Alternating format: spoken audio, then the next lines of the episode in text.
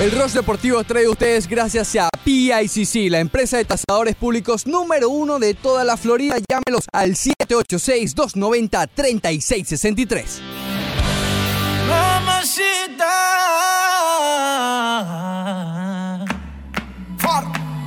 Jason Derulo.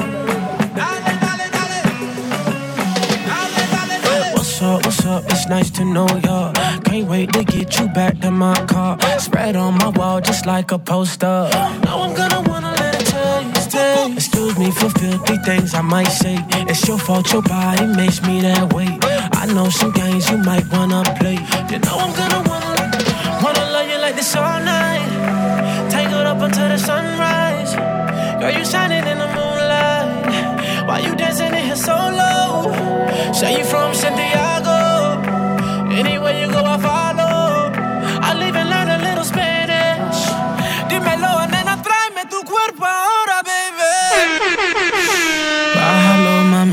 Bien, así comienza el Rush Deportivo de hoy. 9 de la mañana, 4 minutos. Hoy es 8 de julio del año 2019. Baila, la, la, la. ¿Qué clase de fin de semana que tuvimos en los deportes, señores? ¡Oh! ¡Ah!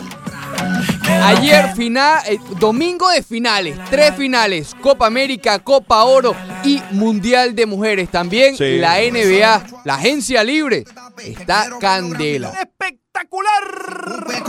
Kawhi Leonard tomó su decisión a las 2 de la mañana del día sábado. Escucha para eso. Pobres escritores, pobres beat writers, recibieron ese, eh, eh, esa llamada, ese mensaje a, la- a las 2 y 20. Compadre, párate, necesito una pieza de 3.000 palabras. Y el Miami Heat vuelve a la acción. Ahora no es Bradley Beal, ahora no es John Wall, es Russell Westbrook. Caramba. Hay un tema importante con los Marlins de Miami que ¿Tú no si bien perdieron ayer ¿Tú no cocinas? con un out en el plato de Jorge Alfaro, oye, estamos llegando al final del túnel. Todo esto y mucho más aquí en el Rush Deportivo. ¿Tú no, tú no- tú no- tú no- tú no cocinas? Que lo que, mami. Baila, la, la, la. Wind your waist for me. Let me taste, mami. Que lo que, mami. Sí. Baila, la, la, la. Y así arranca el Rush Deportivo. Muy buenos días, Leandro Soto, a.k.a. Maracaibo 14, 41 es la cosa, arroba hotmail.com. Muy buenos días, Ricardo Montes de Oca Yepes. Maracucho 41. Mara- Maracucho Trio 5. Tú eras el 41 Sí. el 14, ¿no? 4-1, 4-1 es 4-1, la 41. cosa. Sí, Sí. que por cierto, Banderita Villegas me estuvo contactando durante este fin de semana Ajá. buscando refuerzos para su equipo de softball. Oh. Y le dije, si no me dan el 41 no juego. ¿Te lo dio? Sí, pues tengo que pagarle una cerveza al que lo tenía, pero bueno, ya ¿Pero tengo el jugaste? 41. No, no, no. Eso será próximamente cuando empiece la nueva campaña. ¿Cómo estás, Ricardo? ¿Cómo muy estuvo tu fin de muy semana? bien, muy, muy movido. ¿Descansaste? Descansé poco, trabajé bastante. Bueno, siempre es bueno trabajar. Siempre, siempre Sí. es bueno trabajar, pero como lo, lo decía en la, eh, en la introducción del programa, realmente, realmente movido este fin de semana. Pero bueno, recordarles siempre a los amigos que nos pueden contactar vía las redes sociales, arroba 990 ESPN Deportes en Twitter, en Instagram es al revés, ESPN Deportes 990 y en Facebook, como siempre, ESPN Deportes Miami 990, los, eh, las líneas 786-801-5607 si te quieres contactar con nosotros, que hoy hay candela. Leandro Soto y Ricardo Montes de Oca hasta las 11 de la mañana. Leandro, Sí, filete. Filete fin de semana. en varios deportes, no Mucha- solamente mira. concentrado en uno Es más, solo. ¿sabes qué? Te voy a lanzar los tres filetes. Ok, y elegimos. Exacto. Para obligarnos a, a tratarlos porque nosotros tenemos memoria corta en el rol deportivo. Sí, sí. Generalmente todo lo que decimos en la introducción hablamos el 20%. Filete number one. Filete número uno, Messi. Se mandó a correr. Se mandó a correr Messi. Filete a two. correr. Filete number two. Filete número dos, Russell Westbrook para el Miami Heat.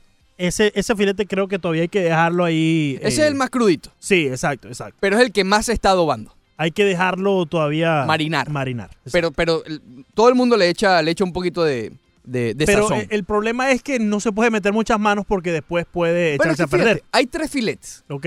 Está el cocinado, que es el de Messi, Ok.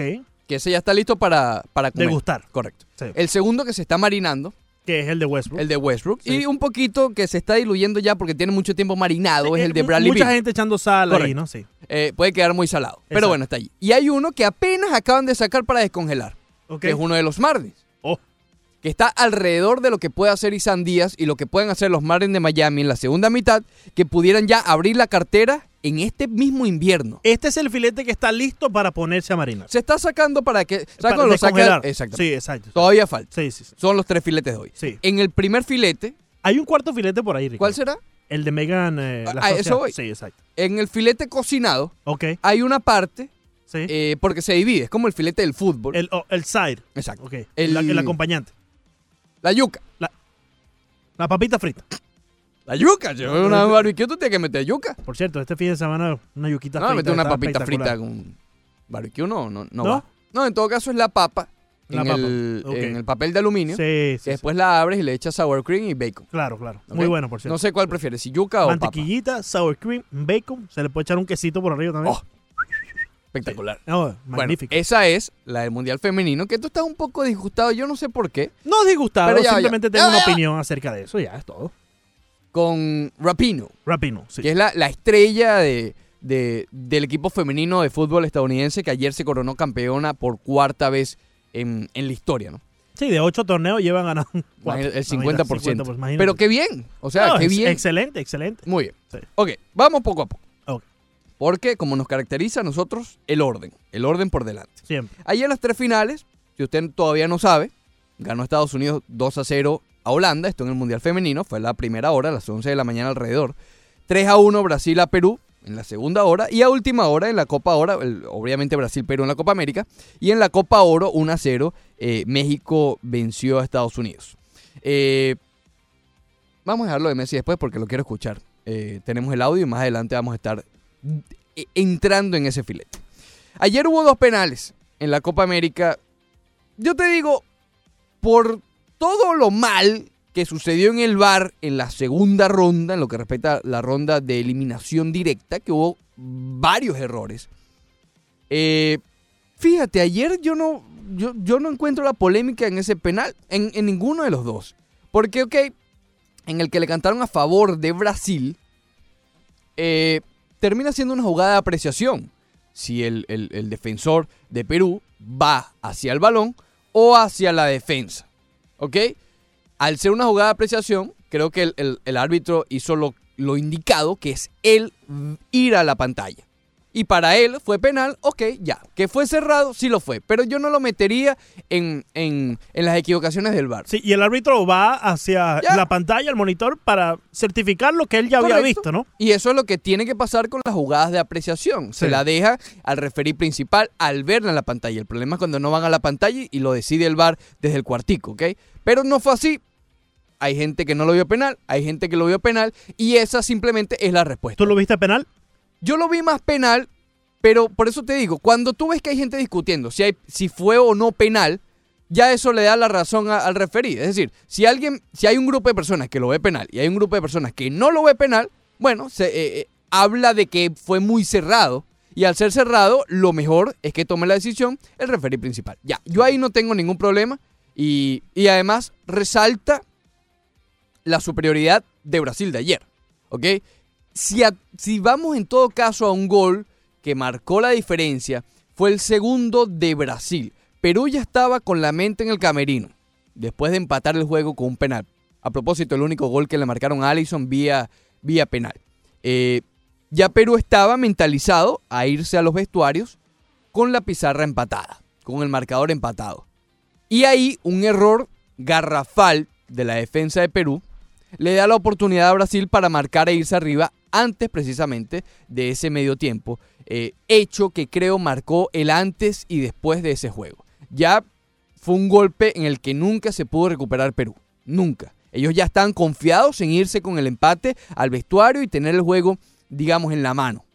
En la mano porque están en su territorio, un juego complicado, bu- buscando empate, buscando el poner el encuentro eh, fangoso, ¿ok? Poner el encuentro complicado para Brasil. Pero Brasil al marcar e irse arriba al descanso fue un golpe por el cual los muchachos de, de- de Ricardo Gareca no pudieron recuperarse. Más adelante también vamos a estar escuchando a Ricardo Gareca, que igual creo que hicieron un trabajo eh, excelso en esta, en esta Copa América e incluso ayer.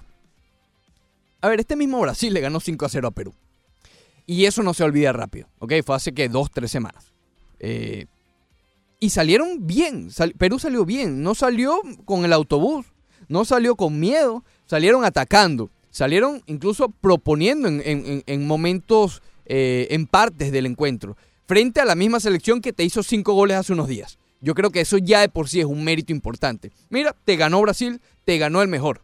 Yo creo que no debe haber eh, arrepentimiento, rencor, rencilla eh, por parte de los peruanos que llegaron a una final y hicieron una Copa América realmente importante, pese, y yo lo resalto porque en un torneo corto recuperarse de un 5 a 0 es bien complicado. Sí, ¿no te parece que los peruanos, más que todo al principio del partido, estaban muy agresivos hacia adelante y si bien es mérito para ellos, quizás en ese momento del partido debieron de tantear un poco más el campo, de tantear un poco más del equipo brasileño que te había metido cinco goles ya en esta Copa América? Yo creo que estuvo bien porque le cambias un poquito eh, la mentalidad a Brasil. Recuerda que en el 5 a 0 atacaron muy pronto y el primer gol vino como a los dos minutos.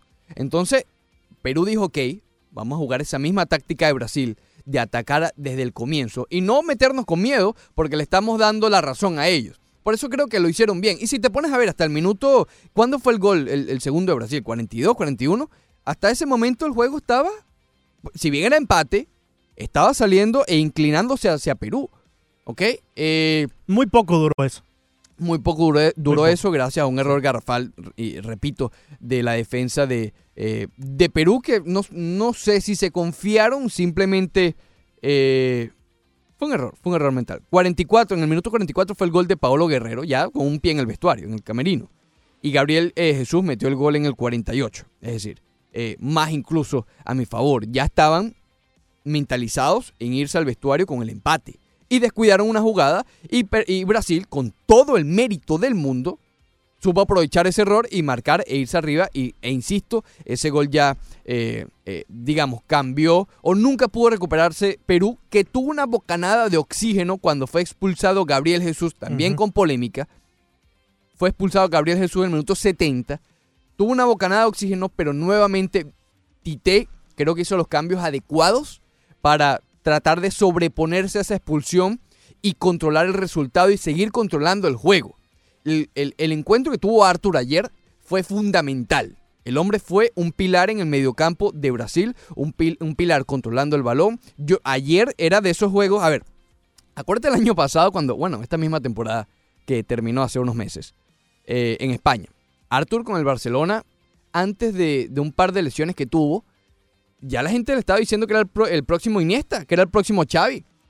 Así son los picos de Arthur. Si bien, si bien cae y tiene juegos un poco después complicados, los picos son que mucha gente lo estaba comparando, imagínate, con grandes como Iniesta y Xavi. Bueno, ayer tuvo uno de esos picos. Ayer tuvo uno de esos juegos que realmente eh, son dignos para comparar con figuras tales como ellas.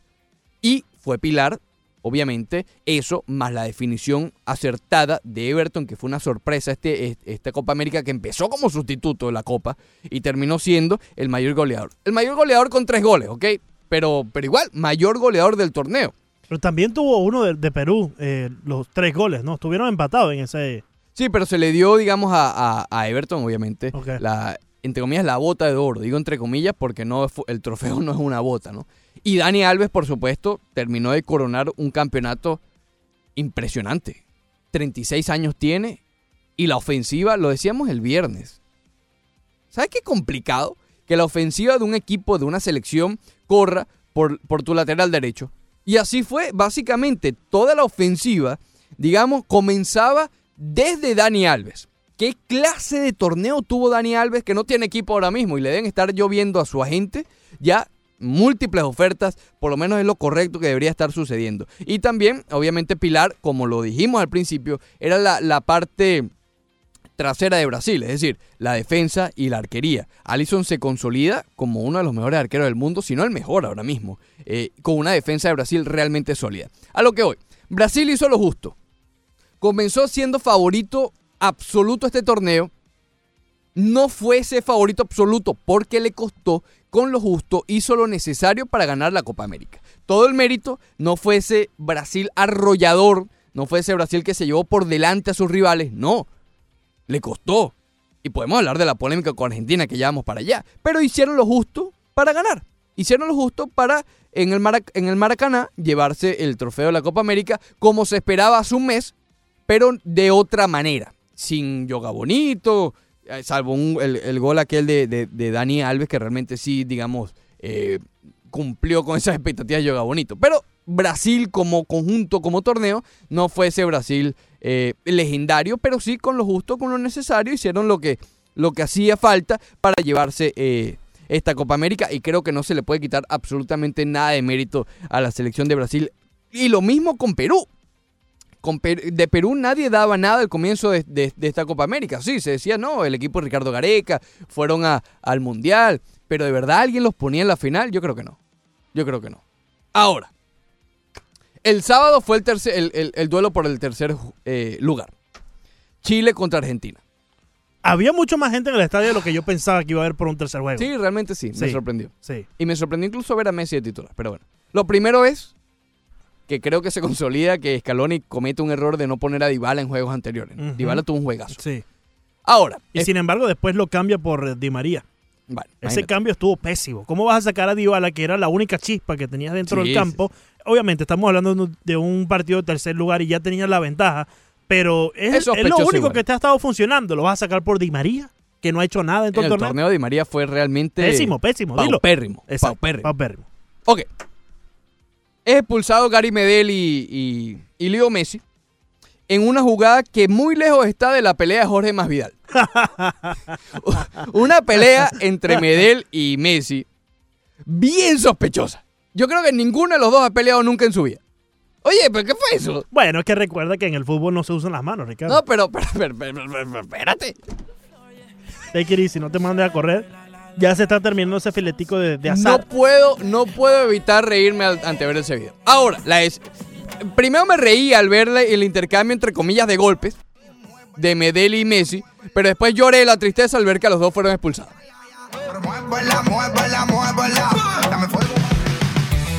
Después del corte comercial, corte comercial, más del Rush Deportivo.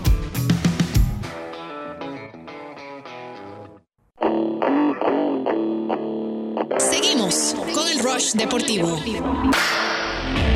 La verdad, nena, no te estoy mintiendo. La noche fue anormal. Hubo fuego y sentimiento. No, no puedo entender qué fue lo que sucedió. Un antes y un después. Un adiós que confundió.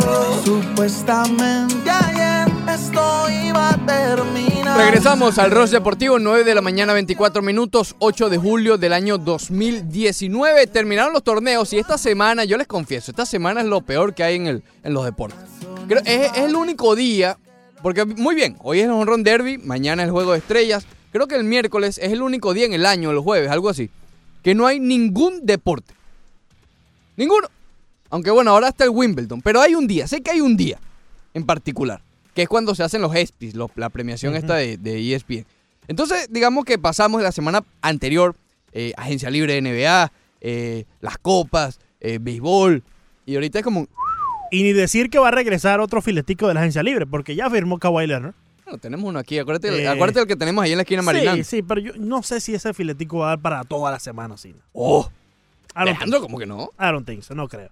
Y, y tampoco creo que se vaya a dar. Yo creo que todo esto es ¿Tú bluffing. crees que no? Yeah, I think this is bluffing. Pero bueno, Hablamos obviamente de Russell Westbrook, que eso Sí. lo vamos a tocar más adelante. Pero volvemos a lo que lo dejé en el lo que dejé en el primer bloque. Mal expulsados los dos. Mal expulsados Medel, mal expulsado Messi. Ahora, voy a decir mi comentario antes de escuchar lo que dijo Messi. Pero, ¿por qué voy a criticar a Leo Messi? ¿Por qué? No por nada. Si él de verdad cree o piensa, tiene la certeza que fueron robados, no sé si el momento indicado de dar las declaraciones es justamente después del juego. Porque se presta a decir eh, el calor del momento, el hombre no estaba pensando bien, igual que cuando él dijo que se retiraba de la selección luego de la final contra Chile. ¿Ok? Si tú vas a decir algo tan serio como es el retiro, para que tenga credibilidad, o como es las acusaciones de robo, espérate un día, espérate un par de días.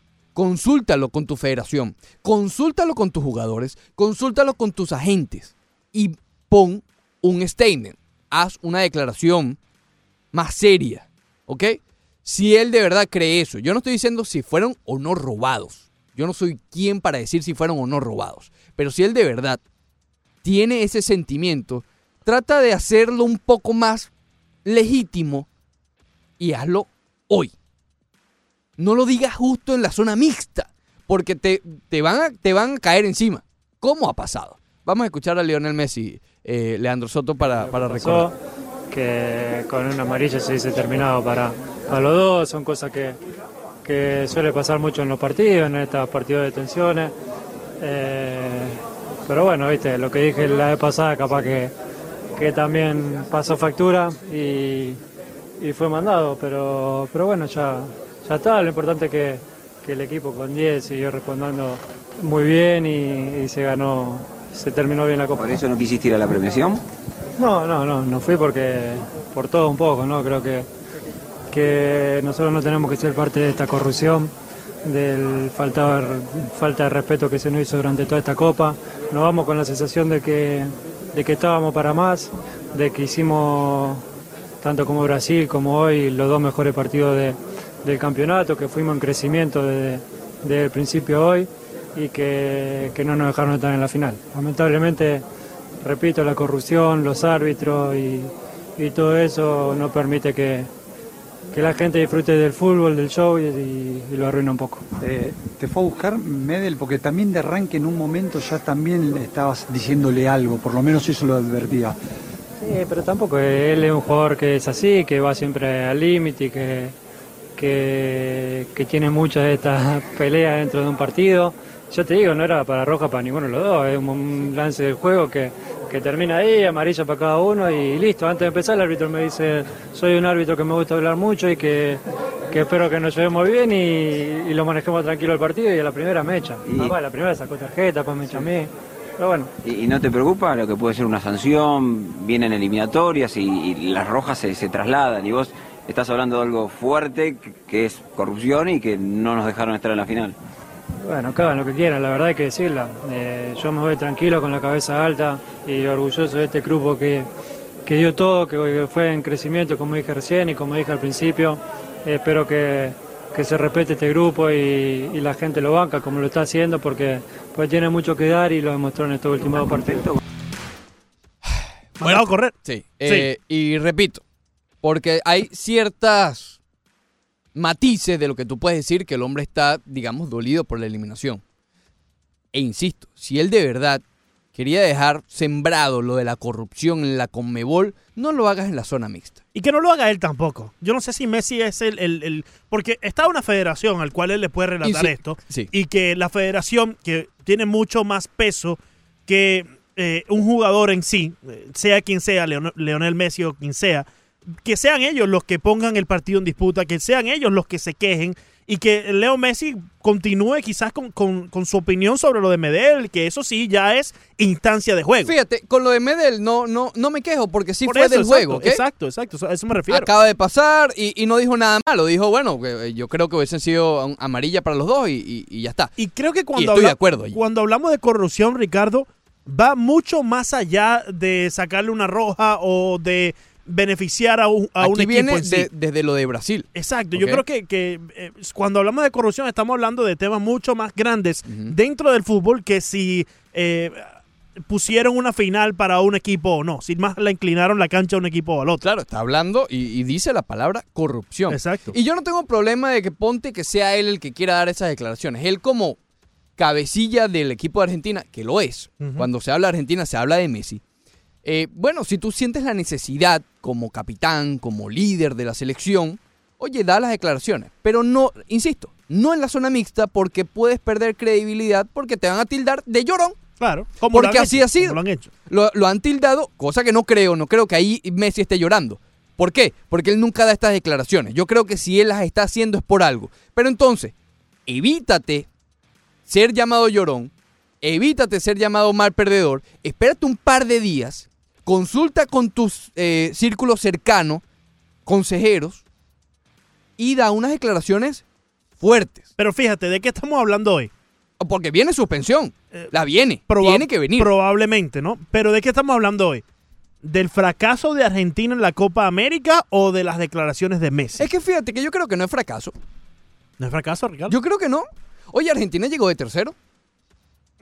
Cuando hablamos de, de los favoritos, hablamos de Brasil y Argentina al principito. Olvídate de los resultados de la primera etapa. Antes del comienzo, yo mismo daba a Brasil y Argentina, un- a Brasil un poco por encima. Y eso fue lo que pasó. Brasil ganó y Argentina quedó de tercero. Yo creo que menos de llegar a una final eh, es fracaso para Argentina. Y más cuando ha pasado en varias ocasiones de manera consecutiva. Yo, yo sé que es un torneo más que no se gana, Exacto. más no lo veo como fracaso porque incluso me sorprendieron que hayan llegado tan lejos. Luego de ver el comienzo, porque insisto, lo vimos, lo- yo lo puse y pongo aquí el, porque lo dije yo, que yo ponía Argentina de favorito. Pero una vez viendo los primeros tres encuentros de la, de la, de la primera etapa, me sorprendió que hayan llegado de terceros. Honestamente, honestamente. Por eso no lo veo fracaso. Pero no ganaron. ¿Qué te parecen los memes en las redes sociales de, Ah, eso está espectacular. de que si decían que era pecho frío o no el socio? Eh, yo creo que una cosa no quita la otra, ¿no? Tuvo Porque un mal una torneo. pelea la puede Me- formar cualquiera. Messi tuvo un mal torneo. Sí, no, Y eso sí, no sí. se puede esconder. Sí. ¿Ok? Porque es Messi. Y no tuvo un, tuvo un gol de penal. En el 786-801-5607 empezamos ya a comentar y a hablar con ustedes. Eh, ver. recibimos a Charlie. Ricardo, saludamos a Charlie. Charlie, bienvenido, ¿cómo estás? Eh, muy buenos días, muchachos. Eh, hoy es un día largo para extenderse y no sé si usted me va a dar tiempo. Mira, Adelante. Comenzando, fue un fracaso para Argentina porque eh, eh, a nivel de Sudamérica las potencias son, en primer lugar, Brasil, Argentina y podríamos poner en orden Uruguay, Paraguay, lo que sea, muchachos. Fue un fracaso. Messi es mi ídolo, lo quiero, lo aprecio porque soy azulito, pero no es el mismo que cuando juega con, con Barcelona. Y no me vengan con el cuento porque allá tiene jugadores, juega, porque mira, este muchacho Godín y el otro cabeceador Ca- Cavani siempre están ahí sudando el ca- la, la, la camiseta. Ahora, otra, otra cosa, muchachos. Brasil jugó bonito en todos los juegos, se planteó contra todos los rivales. Ahora le hago una pregunta a ustedes, muchachos. Perú no fue el mismo Perú que jugó con Chile, que lo arrasó, lo aplanó, como la- cualquier expresión que ustedes pueden dar. No fue la misma Perú. Pensé que iba a jugar igual como con Chile, pero fue un Perú como temeroso que llevaba en la cabeza el 5 a 0 que le había metido Brasil. Un juego bonito, no quiero quitarle mérito a Perú, pero no fue la no fue la- ni la sombra de lo que fue con Chile. Ahí se los dejo, muchachos. Y Everton, este muchacho, yo creo Sí. que juega en un club de Brasil. Sí, Este gremio. va a tener contrato en España. Ujú. Y una alabanza para este muchacho Dani, que ya tiene arriba de los 30 años tremendo 30, juego. Así que que tengan buen día y felicidades por el programa y lo sigo escuchando. Muchas gracias, Charlie. Eh, fíjate, yo difiero con Charlie en lo del 5 a 0. Yo creo que Perú ayer, si bien no, no fue el mismo de contra Chile, salió, salió a proponer. Yo no lo vi saliendo con la guagua. Yo no lo vi saliendo pon- eh, poniendo el autobús, el catenacho. Como a lo mejor si hubiesen salido con el 5 a 0 en el cerebro, si iban con el, eh, con, con el catenacho, ¿no? Evitando que le llenen el saco nuevamente. Eh, eh, lo de fracaso Argentina, bueno, ya de mi punto, yo creo que no es fracaso. Quedaron de tercero y perdieron contra Brasil, que era el amplio favorito. Entonces, no lo veo como fracaso, porque eh, entonces no hay, punto, no hay término medio. Porque si le gana a Brasil es una absoluta sorpresa, ¿no?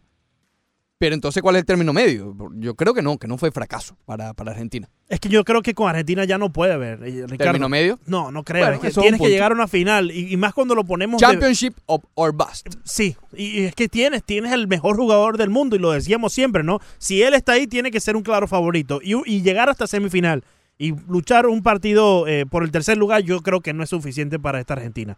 Vámonos con Jordi, que está en la línea. Buenos días. Jordi, bienvenido. Buenos días, muchachos. ¿Qué ¿Qué dice, Jordi? Te noto contento, hermano. Filetico fin de semana, ¿eh? Sí, sí, sí. Filetico- Filetico fin de semana, ¿eh? Sí, sí. Oye, ¿viste que sí llegó Messi? Sí.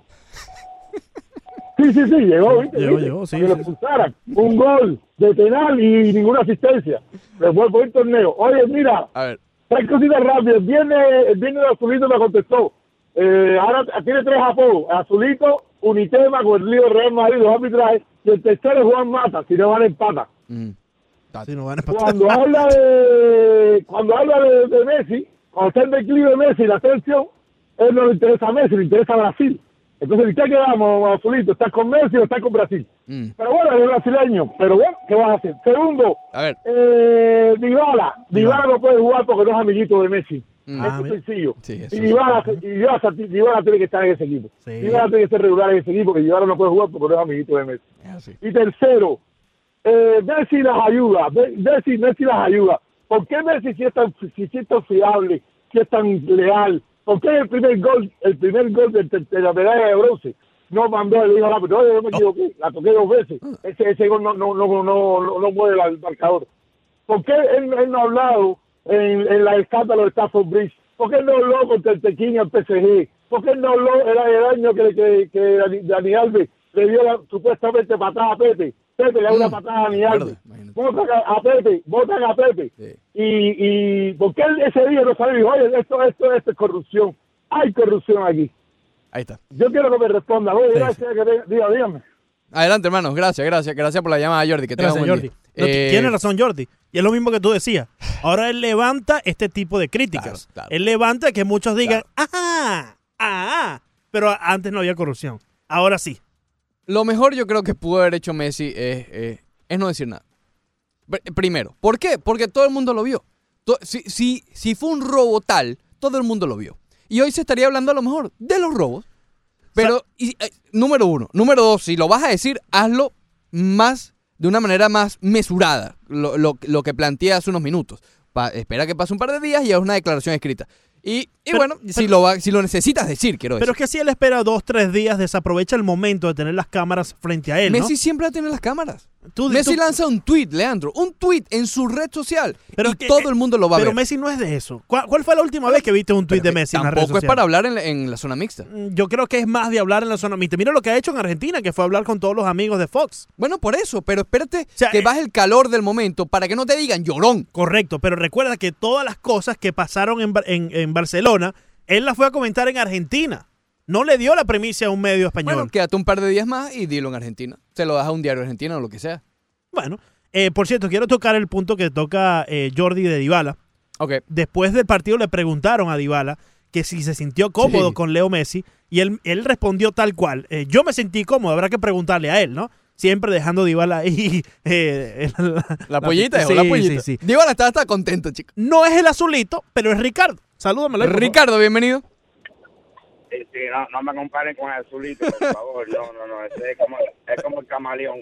Adelante, mi hermano. ¿Qué iba a decir? Eh, yo creo que, me, que Messi se equivocó bien grande, porque eso a él le merece una sanción bien, porque decir eso ahí en público, en caliente, ahí lo que se ha buscado una candela Sí. bien, bien, bien dura. Porque no debe decir eso. Simplemente no ganaste y no ganaste. Porque lleva años que no gana nada con la selección y la selección de Argentina no gana nada. Y quiero advertirte que yo era amante de la selección de Argentina, la seguí mucho cuando jugaba Batistuta, que era un jugador que a mí siempre me encantó. Ese guerrero todo el tiempo en el terreno. Sí. Y otra cosa, ¿cómo se llama esto? ¿Qué tú crees de Firmino, para el Balón de Oro? Porque Firmino Mm. es así un salvaje jugador, un salvaje jugador. como así. Me jugadores. Eh, gracias, Ricardo. Gracias, hermano. Eh, eh, balón de oro. Se está hablando también de Allison, ¿no? Porque tanto Firmino como Allison ganaron con Brasil y ganaron con, con el Liverpool. Eh, va a estar complicado el balón de oro este año. Yo ten- tenía tiempo sin ver uno tan, tan disputado. Porque si bien el año pasado lo gana Modric, había cierta, cierta inclinación hacia el croata. Pero este año, ok, creo que antes de la Copa América era Messi. Y a lo mejor todavía lo puede seguir siendo. No lo sé, no sé, no, no, no lo sé. Eh, oh, está complicado eso el balón de oro. Está complicado eso el balón de oro. Ahora, eh, vaya. Lo que, lo que dice Messi es que ¿qué? descubrió el agua tibia. Hay, mira, hay corrupción en la Conmebol. Hay corrupción en la CONCACAF. Hay corrupción en la UEFA. Hay corrupción en todos lados, compadre. En todos lados. En el fútbol, en la FIFA. No está en todo el mundo preso. Eh, En, en inglés dirían, you're stating the obvious. Ahí está. Estamos la noche quedó inconclusa. Lo hicimos en la bañera y en la ducha. Después del corte comercial, corte comercial, más del Rush Deportivo.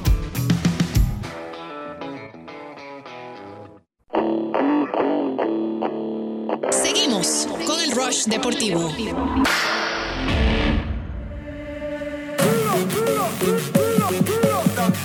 Mi nena voy andando y hablar, Parece que tiene rabia porque me voy para la calle y ella anda en su casa encerrada. Regresamos al Rush Deportivo, 9 de la mañana, 44 minutos. Leandro, ayer fui a tu pueblo. ¿A mi pueblo? Ayer fui a tu ¿Tuviste pueblo. Maracaibo? Estuve en Kendall. Ah, ¿en qué? Eh, fui a comerme una pizza, compadre. ¿Comiste pizza en No Kendall? le voy a hacer publicidad al sitio porque obviamente Sí, por razones obvias. No Pero te, no eh, te dieron la pizza gratis, ¿no? no, no fue gratis. Pero a mí me gusta mucho ir a comer pizza, Leandro, porque compras una. Y rinde. O Pero sea, la verdad, Nada más vas a comer pizza. no, no, no, no solamente vas a comer pizza. ¿No te has ido todavía al restaurancito que te recomendé ¿Cuál, allá en el downtown de la carnita? Ah, es verdad, pero porque a se lo, me ha olvidado. A lo rojo y verde que pones la tarjetita ahí. Se me olvidó, se me olvidó. Pero bueno, fui y unas pizzas de estilo de Chicago. Oh, de allá de donde eres tú. Parece un, sí, acuérdate que yo Sí. no, yo ¿Southside nací- o Northside? No, Southside. Southside, Southside. de los White Sí, Sox. sí, sí. Eso de esos muchachitos. ¿Cómo sería tu tag ahí en MySpace si usamos eh, que Eh. eres de Chicago? El chicano Southside 305. Chicano, eh, sí. Castillo, buenos días. Castillo. Buenos días, Castillo, ¿cómo estás? Ah, bueno. Siempre un placer Ahí está, escucharlo. Gracias, hermano. Fíjate, eh, por primera vez voy a estar completamente de acuerdo con eso. A ver. Y quizá un poquito en desacuerdo con ustedes. Y es debido a que no creo que haya un solo deportista que no sepa en el mundo que es verdad que este es el rey del deporte, pero el rey de la mafia lo sabe todo el mundo. Ahí se arregla partido, ahí se hace de todo. Y, y lo que diga cualquiera de la institución que sea que vas a ganar, ese es el que gana. No importa quién sea favorito. Eso, es más, desde antes de que empezó el torneo, ya tú sabes casi quién va a ganar, con raras excepciones. Y este torneo no lo fue. Debido a que todo el mundo sabía que Brasil iba a ganar, no importa lo que llevara Argentina. Y Argentina superó a Brasil en el juego, en ese juego, en todo. Dos palos que no tienen nada que ver con Mario ni nada, pero todavía que lo superó. Dos palos, jugaron mucho mejor. Entonces se tiene la palabra y fue verdad que le robaron. No cabe ninguna duda de eso, que todo estaba preparado a que ganara Brasil. No importa lo que hiciera nadie, como quiera ganar Brasil. Ahora, ese es mi punto de vista. Yo creo que el fútbol está cayendo peor en la peor etapa del boxeo en cuanto a mafia se refiere. Y todo el mundo sabe eso, que es verdad. Eso es así, lo saben ustedes, lo saben todos. Ahora, hay un punto bien claro. Que Messi sea el mejor jugador del mundo. Eso para mí está en mucha duda. Porque hay demasiados jugadores buenos. Hasta Zinedine Zidane, para mí, yo no lo pongo a Messi por encima de él. Ok. Porque hay Eh, muchos, muchos jugadores. Messi no ha cargado nunca con su equipo. En la situación, ha cargado a Barcelona. Lo saca de España. Y ya Messi no es nadie. gracias, Castillo. Eh, bueno, varios puntos que, no- que- que- que nos pasaba Castillo por allí. Eh, cuando decía lo de Zidane es el mejor jugador de la historia. Eh, obviamente en la actualidad no. Pero, a ver, ¿cómo? Es que a, a mí lo que me, me hizo ruido es lo siguiente. Es una declaración seria. Y voy a repetir el punto que he dicho desde de, de que comenzó el programa. Es una declaración muy seria. Que hay corrupción. Como dije antes, sí la hay. En la Comebol, en la CONCACAF, en la FIFA, en la UEFA, en todos lados. En todos lados. Y nunca va a estar mal denunciar una injusticia. Si tú crees que ocurrió. Si tú sientes que fuiste víctima de una injusticia en cualquier escenario de la vida, lo más indicado es que usted la denuncie. Pero es una denuncia seria. No en la zona mixta, donde se pueden confundir las opiniones. Y lo he Y donde estás para hablar del juego. y tam- exactamente. Y también quiero darle mérito a Brasil. Tampoco se le puede quitar mérito en lo absoluto a Brasil. Mira, si, si se le regaló el torneo a Brasil, también lo intentaron en el, en el Mundial del 2014 y creo que Alemania tuvo otras consideraciones allí. O si había algo más que inclinar era darle ese Mundial a Brasil. Si nos metemos en el jueguito de la corrupción, si nos metemos en el jueguito de los amaños. Eh, y creo que Alemania le dio una felpa histórica a Brasil. Pero es que yo creo, Ricardo, que no, no, no, no viene al caso hablar de que si amañaron o no a Copa América para al favor de Brasil, de, de, de quien estaba en casa, porque empataron contra Venezuela. Le pasaron por encima un Perú 5 a 0. Eh, empataron con Venezuela con dos VAR en contra de Brasil. Exacto, en contra de ellos mismos, correcto. Muy buen punto. Te decía, eh, pasaron por encima de Perú 5 a 0. Se vieron muy bien en la fase de grupos y todo mérito a ellos. Votaron a Gabriel Jesús en la final. Correcto. Entonces yo no creo que si eh, pasan todas estas que acabamos de mencionar y más cuando votan, le dan la tarjeta roja a Jesús en la final, eh, podemos hablar de que se están inclinando a favor de Brasil. No, no, no estoy de acuerdo. Yo creo que eh, si bien el favorito era Brasil, no veo por qué la Comebol le va a dar a Brasil este, este pase. No, ¿no? no, y te digo, a ver, eh, eh, el arbitraje no tuvo nada que ver, en, por ejemplo, en el primer gol Ah, de, bien. de Brasil. si la van a mañar a favor de- de... alguien, yo creo que más le conviene a la Comebol la mañana a favor de Argentina, que tienen a Messi y no han ganado nunca, pues eh, yo creo que más le conviene con Argentina que el propio Brasil. Yo creo que se equivocaron gravemente con el VAR y ya, lo, ya esto lo discutimos en el juego entre Brasil y Argentina. Y, y obviamente de eso es lo que está hablando Messi. Pero creo que es el timing, Leandro. El timing es lo, que yo Sí. tengo de, de, eh, el inconveniente que yo tengo con esto. Oye, aparte que ya sabemos todos que la corrupción existe, ¿no? Que lo diga Messi eh, simplemente es un comentario Crea más. esto, bueno, no se acuerda de Stanford Bridge, no se acuerda de. Argentina cuando no le cantaron la mano contra Venezuela, etc. Cuando la corrupción estuvo a su favor, no lo mencionó, pero ahora que supuestamente está en contra, pues ahora sí lo va a mencionar. Felipe, buenos días. Felipe, bienvenido.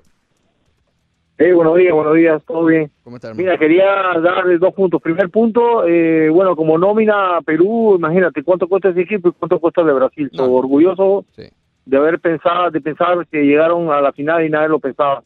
Eh, pero no estoy de acuerdo mucho con, número uno, vamos a ver, el, el primer penal es indiscutible porque una mano ahora con el VAR no hay Sí, mano salvación. mano. Pero el segundo penal, ¿cómo condiciona el árbitro faltando 10 minutos o 11? Condiciona una final, porque el segundo penal es una acción donde hay una pelota dividida, donde los jugadores se ve todos los días, entran hombro con hombro, y ningún árbitro que haya visto cobra un penal de esa magnitud en una final. O sea, fue una pelota dividida y los dos entraron hombro con hombro. El, el brasilero ya no tenía el balón. Yo considero que eso fue como que el árbitro quiso compensar. eh, ahí, si tú coges la prensa, todo el mundo está diciendo que ese penal fue muy, muy mal cobrado. Y bueno, en cuanto al planteamiento de Gareca, Gareca nuevamente, eh, yo como peruano te digo, nos demuestra que le falta un poco. Eh, si se le ganó a Chile fue por el pundonor y el orgullo de los jugadores peruanos, pero con Brasil, caramba, tienes 19 minutos a tu favor con un hombre más y te- técnicamente no hizo lo que tuvo que hacer.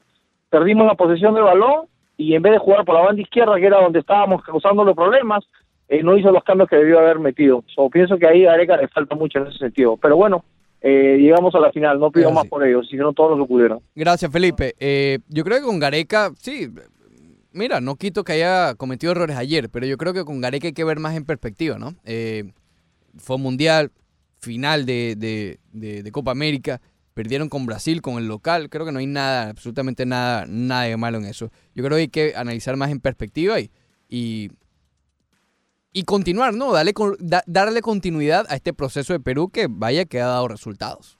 Y en el, en el punto que hacía Felipe acerca del penal, sí están hombro contra hombro, pero es que no existe un contacto previo a que estén como que peleando, ¿no? Empujándose de un lado a Sí, el otro. defensor llegó directo al contacto. Exacto, el defensor llegó directo y sí se le nota la intención de Sí. empujarlo y sacarlo de la vía del balón, ¿no? Por eso es que yo creo que marcan el penal. Fue un penal polémico, siempre va a haber, pero no lo considero robo en lo absoluto. Mira, si lo hubiesen cantado, si lo cantaron, es polémico. Si no lo hubiesen cantado, probablemente hubiese habido polémica también. Ok, entonces, con esas jugadas tan divididas, yo no tengo, no tengo ningún problema, porque bueno, eso, eso en el fútbol va a pasar siempre. Y no se puede decir que fue apresurado, ¿no? Porque está en el bar, lo No, fueron a ver. 786-801-5607, las líneas para hablar con ustedes. Llegó el azulito Ricardo. A ver, Ricardo. días. ¿Qué pasa, muchachos? ¿Cómo te pasó por ahí? Muy bien, te noto contento. ¿Cómo están los azulitos por ahí? Están un poco molestos, Ricardo, te cuento. Es lógico, eh, eh, son, son blancos, se destinen, entonces, figúrate, no les queda más remedio. Eh, Ricardo, saluda a Jordi que te saludó muy cordialmente esta mañana. A Tony también, por favor, gracias.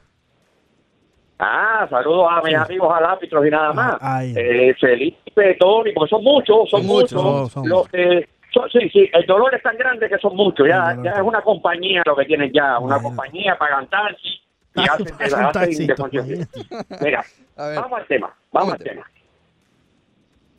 Vamos al tema. Lo que el señor, lo que el señor mejor del mundo dijo es real, es real, todo el mundo lo vio. Yo eh, te voy a decir que ahora hablando de Artur, Artur más nunca, Artur es la chancleta de, de Iniesta o, o, o, o un, o un botín casi podrido de, de sable. Falta respeto es eso. Eh, Sí, sí, sí, sí, a, sí, sí, a tú lo que le falta es un mundo todavía para comprarse con Ah, todo. sí, claro, claro que sí. Si me hablas de la Me hablas de Jesús, eh, eh, eso sí tuvieron una buena... Mira, el mismo Casimiro que es un asesino. Sí. sí. Ta- También tuvo tremenda... Estuvo bien, eh, sí. También tuvo... Yaco Silva también tuvo buena... Bueno, ahora, si, si nos ponemos a analizar el por qué Messi hace estas declaraciones, tiene toda la razón. Si te pechaban en el área, iban para el bar. Automáticamente iban para el bar. Realmente fueron dos penales. Y no fueron ni, ni el bar llamó al árbitro, ni el árbitro llamó al ni no hicieron nada. O sea que es apreciación de él. Él dijo lo que él sintió y había ahí. A mí me conviene mucho porque así él no llega cansado. Porque casi justamente cuando vienen de, la- de competir con, con las selecciones, juegan con el Real Madrid. Así que este, este, este año posiblemente es el que meta tres goles más Real Madrid. Va a ser 3 a 3. Va a ser el único equipo que ha metido 3 a 3. Imagínate. Entonces, saludos a los amigos del árbitro y nada más. A ver. Un abrazo. Ahora, Un abrazo. ok. A ver, L- Lo noto. mesurado. Pero tiene los cables cruzados porque le va a Brasil, pero es, mesiánico también. Sí, sí, no sabe, no sabe No, quién apoyar. no sabe a qué defender. Sí, sí, sí. Vamos con Tony, adelante. A Buenos ver, días. Tony. Buenos días, muchachos, buenos días. ¿Cómo está, mi hermano? Óyeme, lo de Ricardo es increíble. decir, decir lo que Messi dijo delante de la cara de Marquinhos y Thiago Silva, después de la tracada que le metieron al Caunao, el, el, el Aitequín, contra el PSG, que ese muchacho tenga la cara de decir eso. Porque ahí no salió a hablar de corrupción, ni No, salió a hablar no, de no. nada de eso, ¿eh? No, no, no. ¿Eh? No, no, no. Ahí no salió a hablar de corrupción, ni de, ni de los penaltis que le pitaron al- a Luis Suárez. No, no. ¿Eh? Ahí no habló Messi. Se lo olvidó, se lo olvidó. Entonces, lo que es lamentable es la Copa América que ha hecho Messi. ¿eh? Hey. Un gol de penal y una asistencia. Eso es lo lamentable. Ya, y la asistencia en el juego por el tercer lugar, por cierto. Porque en semifinales no apareció. Es que el gol que metió de penal creo que fue parte de grupo. Eh, lo de este muchacho ya- ya no es pecho frío, es es un congelador, pero de Congelador. 220 lo que tiene puesto en, en el, en el pecho. Bueno, pero se defendió bien, Tony, se defendió bien ahí contra el socio Medel. Sí, claro, Sí, cuando, sí. cuando tú fracasas, le- eh, lo más fácil es cuidarte en los árbitros. Cuando tú fracasas, como fracasó él, entonces lo más fácil es echarle la culpa a los árbitros. Eso es lo más fácil que hay. Sí, sí, sí. sí. Eh, ay. felicitar a Brasil, que Brasil sí hizo una, una, una buena Copa América. A pesar del partido contra Paraguay, que fue el partido más flojo, los demás partidos lo jugó bien Brasil. Justo campeón. Ahí está. Perfecto. Justo eh, gracias, Tony. Y es así, yo creo que esa debe ser la, la conclusión. Eh, una Copa América manchada un poco por el VAR eh, y por las declaraciones de Argentina. Voy a quitarle ya la palabra a Messi porque incluso la, la- la- la federación también hizo un comunicado. eh, de la cual respondió el Conmebol. Es que yo no sé qué es más desastroso, si la Federación de Argentina o la propia Conmebol realmente. Fernando, buenos días. Fernando, bienvenido. Sí, buenos días y para todos. Mira, para cambiar un poco el tema, eh, mira, la parte que yo veo del Miami Heat, de lo que hizo el padrino de esta ciudad. Abriendo la ¿Me puerta. entiendes? Yo, yo, te, yo te veo algo simple, que mira lo que hizo. ¿Me entiendes? Power área coger a Jimmy Butler y lo que hace Kawhi Leonard para mantener esta liga competitiva como anteriormente se jugó. Porque si él se va para los Lakers, otra generación igual que los Eagles de State y los Lakers, él dice, no, espérate un momentico, yo te voy a ganar en tu edificio, LeBron. Y yo te voy a enseñar quién fui yo. Te lo hice con San Antonio, gané en Toronto y ahora voy a ganar con otra franquicia que supuestamente es tu Staples Center. ¿Me entiendes? Entonces hay una cosa que, que te pone, la NBA dice, ¿quién va a ganar? Y toda esta locura de Jimmy Butler y ahora que Westbrook, no, si tú me dices a mí escoger, a Miami no le hace falta a nadie, porque a Jimmy Butler lo que le hacía falta a Miami, que cinco minutos cada vez en el tercer cuarto, y el cuarto ellos perdían por no tener un closer. Ya lo tienen y ellos pueden competir, pero si cogen a uno los dos, yo prefiero a Bill que Westbrook, en mi opinión. Fernando acaba de abrir el portal de la NBA que vamos a tocar. Por el cual tú vas a pasar corriendo, me imagino. Next. Después del corte comercial, corte comercial, más del Rush Deportivo.